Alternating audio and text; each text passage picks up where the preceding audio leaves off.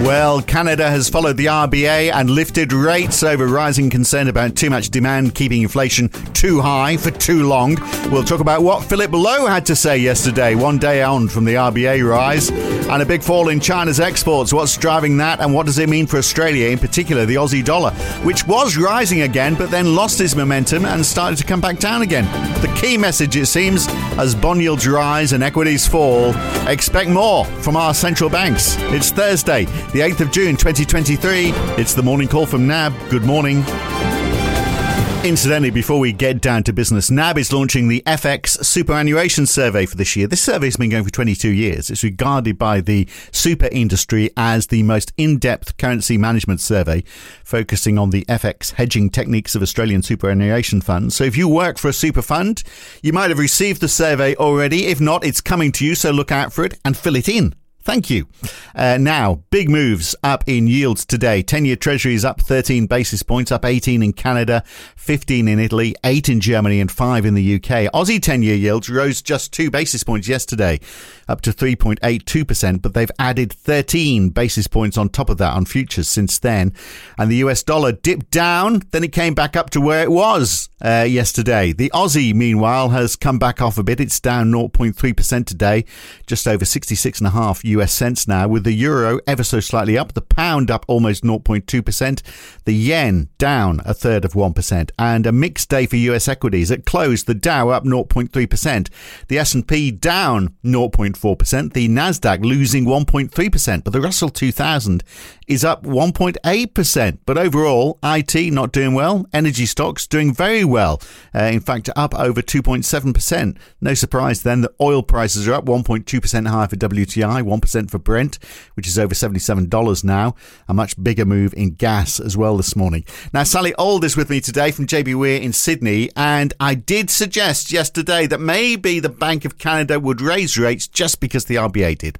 They're being copycats, but uh, they did. The rise is just another example, though, isn't it? That central banks are running scared. Is that putting too fine a point on it? You know, which is why bond yields are so much higher today. Yeah, I mean, I think, um, you know, obviously the RBA has surprised markets in the last couple of months, and the Bank of Canada did the same thing last night. And I think know, the, the big moves in bond yields we saw overnight, I think, were the markets adjusting to a new reality, which is that, you know, many of these central banks aren't, aren't done yet. And, and the, the narrative is sort of a familiar one, which is for the Bank of Canada, you know, they've been on hold for the past couple of meetings, but it was really a story around um, quite remarkable resilience in domestic demand and a pickup in spending on interest rate sensitive goods and a rebound in housing. And so that just sort of leaves the central bank with a, a nagging worry that, you know, with domestic demand proving to be pretty robust, inflation just will be stuck above, you know, the 2% target. So, um, yeah. They weren't overly hawkish in, in the statement, but you know I think the market's certainly on notice that you know central banks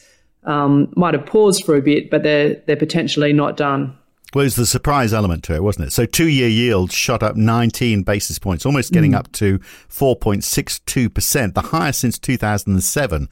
So 16 years ago. That's that's where we are now. Yeah, that's right. And so this is, I think, for, forcing people to acknowledge that that you know, maybe that period post uh, financial crisis where we did have you know a really protracted period of very low interest rates um, might have been the aberration. Um, and it feels like, mm. at least sort of in the dollar bloc or the developed market economies, you know, we're, we're sort of starting to understand that actually maybe policy rates with a five in front of them or something close to it is, is sort of what's required. And, you know, the Fed's already there, the Kiwis are there.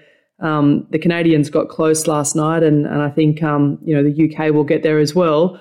Um, and that's, I guess, part of the reason why you know, recently in the last couple of days in Australia, economists are now starting to talk about a terminal rate that's closer to five than four. Well, so Aussie two year yields, I mean, they went up quite a bit, didn't they, after the decision yesterday? Mm. You might have thought, well, maybe they'll come back a bit, but uh, no, they've uh, they've continued, haven't they? So uh, not far short of 3.9% now. We don't, we, we, don't have to go back 16 years, but I think we can go back to 2011 to see mm-hmm. to see yields this high in Australia. So uh, this this rising, uh, continued rise in Aussie yields, I guess uh, Bank of Canada might have had a bit to do with that, the realization that this is a contagious thing, but also how much did Philip Lowe have to do with it? With his, his speech yesterday morning. Yeah, that's right. So obviously they hiked on on Tuesday, and then yesterday he turned up at a conference and, and delivered a speech. Um, you know, which was called A Narrow Path, not the narrow path, but A Narrow Path, which of course refers to this story that they have that, you know, they're trying to keep the economy on an even keel and they hope that they can bring inflation down and not really do too much collateral damage to the economy in the process. And, and therefore we can sort of tread this narrow path and get to a scenario where inflation comes down and the unemployment rate still sort of got a four in, ha- uh, in front of it. Mm. Um, He's on tiptoes yeah. now, isn't he? The path has got that narrow. Yeah, exactly. Um, I think you know they're probably losing conviction in in their ability to deliver that outcome. Um, mm. But you know, it was really, I guess, just a an articulation of some pretty familiar themes, but just really fleshing out, um, you know, what was in Tuesday's statement after the rate rise. And I guess, you know, what he was at pains to say was that this desire to preserve some of those gains in the labour market, because, you know, he does make the point that, yep, we do have a problem with inflation, but we should also be celebrating the fact that we've got full employment um, because that is sort of the holy grail of macroeconomic management when all is said and done. But he sort of said this desire to preserve as many of those gains doesn't mean that we will tolerate um, higher inflation. There's a limit to how long it can remain above target. And so I think he was just really reflecting the fact that, you know, the, the approach that they've taken, which is to have a slightly um, slower or more gentle descent in, in inflation relative to some of their peers, means that they've got no room for error on inflation. And I think the, the sort of cumulative effect of all the little bits and pieces of information we've had in the last month, whether it be the Fair Work Commission decision, the monthly inflation numbers, um, the numbers that we got yesterday in terms of unit labour costs, like they all sort of, um, I think, made the case for for more rate hikes. Um, yeah. And so the market's been put on notice that they're not done yet, which is why we've seen front end yields rise and the yield curve flatten. Yeah, and he did say, didn't he, the Fair Work Commission decision was actually one of the reasons why they, mm. they hmm. did lift mm. rates sooner rather than later, even though Jim Chalmers seems to have a, have other ideas on that. so the uh, the GDP numbers yesterday, let's talk about those. Up 0.2% Q on Q, 2.3% year on year. So a bit lower than the RBA forecasts. Uh, does it show, though, that the RBA approach is working? We are seeing softer household spending uh, but we are seeing wages taking longer to, to come down and, uh, and productivity really. That was the concern, wasn't it? Uh, which I know Philip Lowe is con- very concerned about as well, obviously. Yeah, so he's he's basically saying, look, you know, I've got no problem with wages growth running at sort of three and a half to four in aggregate. Um, however, you know, the, the sort of condition or the necessary condition is that we get some productivity growth to go along with it. Because if we don't, then we've got an outcome mm. that's not consistent with the inflation target. Um, but you're exactly right. So, you know, pretty soft GDP number. And I think what it really reflects is that, you know, RBA rate, rate hikes are, are working. We're getting traction. We've got sort of soft consumption, weak dwelling investment. The household savings rate is coming down. So it sort of tells you that in those interest rate sensitive areas of the economy, um, you know, they, they are now sort of running at a, a much lower run rate than was the case, you know, six to 12 months ago. Um, How realistic is it, though, to expect productivity is going to pick up, given that, first of all, you know, it's not picking up hmm. anywhere in the world, just about, uh, you know, most developed economies anyway. And if you look back in, in Australia, productivity was pretty flat from about 2016 up to the start of the pandemic. Then it rose during those pandemic years. I guess part of that would be because there were less hours mm-hmm. worked. So those people who were working were really doing the job, uh, probably of several people and now it's coming back to where it was uh, in early 2020. So if we hadn't had that peak, we just look at it and go, well, it is a problem because it's flat, but it's not coming down. It's only coming down because it went up so much. well, I guess that's one way to look at it. I mean, I guess his point is in the three years, you know, it's gone up and it's come back. It's done nothing. It was doing nothing um, before on net, and and so that's not a a sort of overly sustainable situation nor a desirable one, given that we know over the long run, really the only way to lift our standard of living is is to do that by um, lifting productivity growth. But you know, this is not a uniquely Australian story. We're seeing this in in many no. developed economies. But I guess it just really, you know, from from their perspective, you know, they don't. That's not their mandate. They don't have a mandate to lift productivity growth. That is the government's job. Um, and so I guess, you know, what he's really saying is, you know, it's great as a Labor government to want workers to be paid more, but that has to be accompanied by productivity growth. And, you know, very much, I think he's saying that ball's in your court, not mine. Um, and the numbers yesterday, you know, were, were pretty, pretty grim on that front. So unit labor costs, um, you know, were up 2% in the quarter and almost 8% year on year. And those sorts of numbers, um, you know, are completely inconsistent with getting inflation somewhere between 2 and 3%. Now, US equity markets have been behaving very strangely this year, haven't they? Almost as though they are oblivious to, uh, to, to, what's going on in the economy or the, the, the wider world. But maybe reality check uh, at long last. So, tech stocks. Uh, uh, now getting the message perhaps uh, that more hikes are coming. They've taken a hit. Alphabet down 3.7%, for example. Meta down 2%. So basically, ad dependent tech stocks are hurting today. Uh, but it has been curious, isn't it, how well US stocks have done so far this year? So the S&P 500 up over 11% year to date compared mm. to 1% for the ASX. So any theories on on the, the reason why? And does this mean that um, you know that the US is going to take more of a hit than than, than Australia? What happens now? I mean, it's anyone's guess, I know, but uh, equities in Australia are they are they going to take a hit now? We're all getting the message that it, things are going to be tougher. Yeah, so it's been an interesting, as you said, interesting sort of an somewhat unusual rally in equity markets because the Nasdaq's up, you know, over 25% so far this year. The S&P, you know, a little bit over 10%.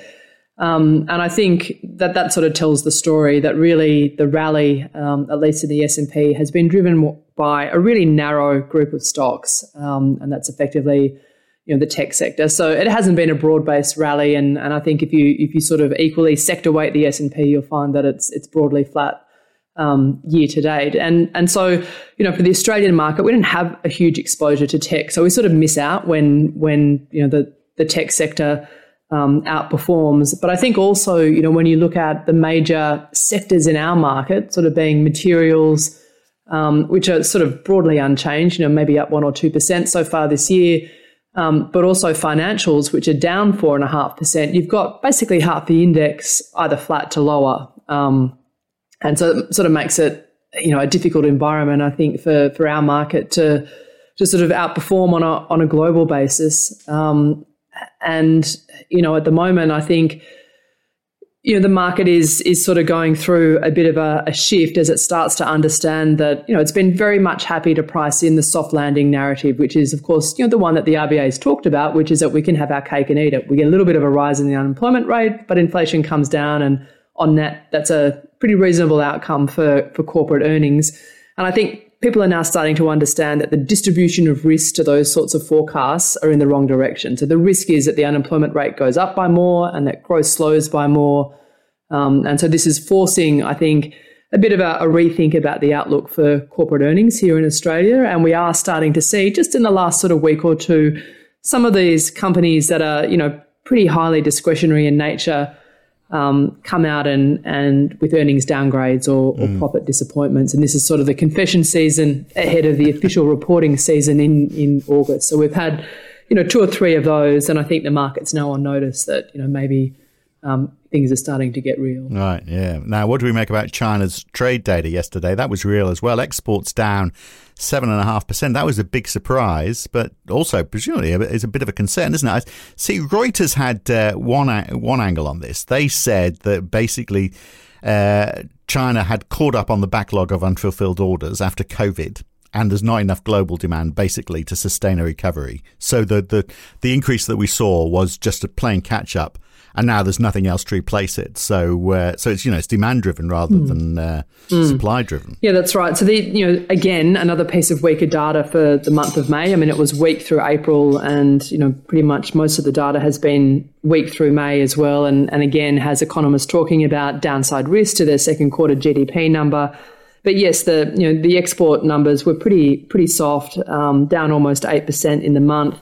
And when we look at sort of where the weakness was, it was pretty much across the board. So, you know, weakness all through the G3 economies, Japan, US, Europe, but also EM Asia was soft as well. So there wasn't really any any sort of bright spot in terms of the export outlook. And people are now starting to say that, well, you know, maybe this story is actually going to be a bit of a growth drag. So net exports might detract from growth in the second half um, of the year. And it, it's sort of just same story, different sector. That you know the, the positive momentum we saw in the first quarter seems to have um, basically evaporated in in the second quarter. Yeah, and that deflationary impact of buying stuff from China, uh, we're seeing less of that as well. Of course, if we are buying less from mm. China. Yeah, no, I think that's that's right. I mean, you know, China is sort of um, you know the one of the few economies in the world where you know they actually probably have you know not enough demand and too much supply, and hence you know inflation um, you know, is really quite low in China at the moment, especially you know compared to the rest of the world. So, yeah, I think the, the you know the China story is is you know a few people are scratching their heads and sort of saying, look, this recovery is quite different to the ones that we've been accustomed to in China, where it tends to be, you know, driven by stimulus and a lot of it concentrated in that um, you know infrastructure sort of investment space. And this is a, this is a different one. It's not about the industrial sector. It's not about manufacturing. It's more about services consumption, and that I think is a recovery with very different contours. So the yuan is uh, is down a quarter percent on the US dollar. One dollar now buys seven point one three CNY. Uh, it peaked over seven point one four. We're also seeing copper prices down quite a lot today as well. So there's quite a uh, a response to to the to that trade data, isn't there? What does this mean for the Aussie dollar? Do you think looking forward? It's sort of hard for you know the Aussie to to have a meaningful outperformance or a meaningful rally when um, you know dollar Asia is is rallying, so that you know the US dollar is is stronger versus many of the the Asian currencies. So yeah, Aussie just seems you know remarkably sort of quite low beta at the moment. It's just stuck in in in this sort of range around the mid sixties um, and sort of unable to to break convincingly in in one direction or the other. And I think there's probably a couple of dynamics going on. So you know people are clearly a bit worried about the China growth story people are now starting to say, with the debt ceiling out of the way um, and you know, this potential liquidity withdrawal out of the US system as the Treasury basically replenishes its its cash balances, that's going to be quite dollar positive. People are worried about the global growth story. That's a dollar positive story. And then, of course, when we look locally, you know, people are now saying, well, yes, the RBA is raising rates, but you know, ultimately the impact of that could be a much weaker economy than people had anticipated. And I think on net, all that's all that sort of stuff, you know, acts as a pretty major headwind to the Aussie at the moment. Yep, so. Yeah. All right. Well, today, uh, fairly quiet, isn't it? Uh, we get the Australian trade balance this morning. Uh, mm. the, the, size of the surplus is expected to fall a little, but still, you know, still 14 billion in surplus instead of 15 billion. Yeah, it's a pretty big still number. Big number yep. Uh, business activity indicators for New Zealand as well, and the initial jobless claims for the US, but otherwise, uh, quite quiet. So uh, that probably means it's time for us to sneak out the back door, Sally, while no one's looking. And we'll catch you again next time. Thanks. All right. Thanks very much, Phil. Never a dull moment, is there? That's it for the morning call for this Thursday morning. I'm Phil Dobbie for now. Back again tomorrow morning. I'll see you then. Thanks for listening.